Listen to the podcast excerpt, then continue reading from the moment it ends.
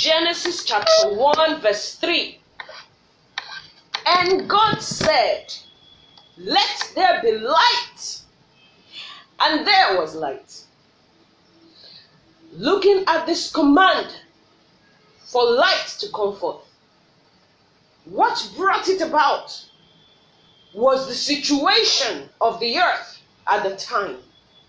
The earth was void, it was without form, meaningless, it was a chaotic mass. Darkness was having a swell time. And God spoke and commanded, Let there be light. Looking at your own life now, what is that situation that needs the light of God in it? It's not a time to start running around the place from one prayer house to another. Light must be. Darkness must give way. Let there be light. Are you always lacking in finance? You're doing your business, but at the end of the day, nothing to show for it. All your efforts in vain.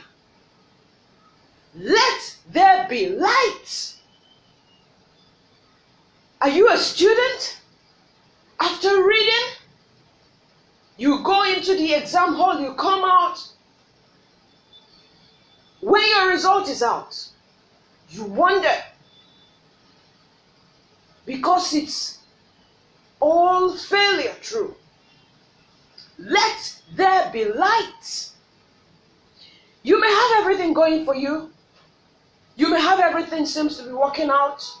Yet, you are not at peace with your life.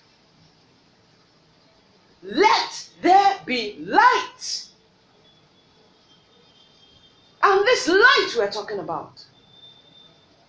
How can I get it? Someone may ask. John chapter 8, verse 12, it says, When Jesus spoke again to the people, he said, I am the light of the world.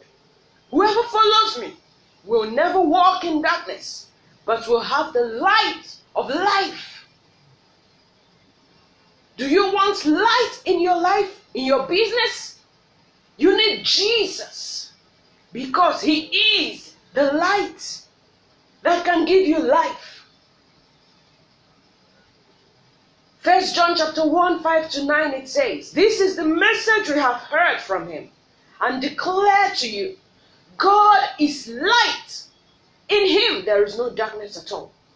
If we claim to have fellowship with him and yet walk in darkness, we lie and do not live out the truth. But if we walk in the light, as he is in the light, we have fellowship with one another. And the blood of Jesus, his son, purifies us from all sin. Verse 8. If we claim to be without sin, we deceive ourselves, and the truth is not in us. If we confess our sins, he is faithful and just, and will forgive us our sins and purify us from all unrighteousness. Let there be light. Let Jesus come into your life today. Receive him and you will have the light of God in your life. Enough of the meaninglessness, enough of the darkness, enough of the self efforts that give no result at the end of the day.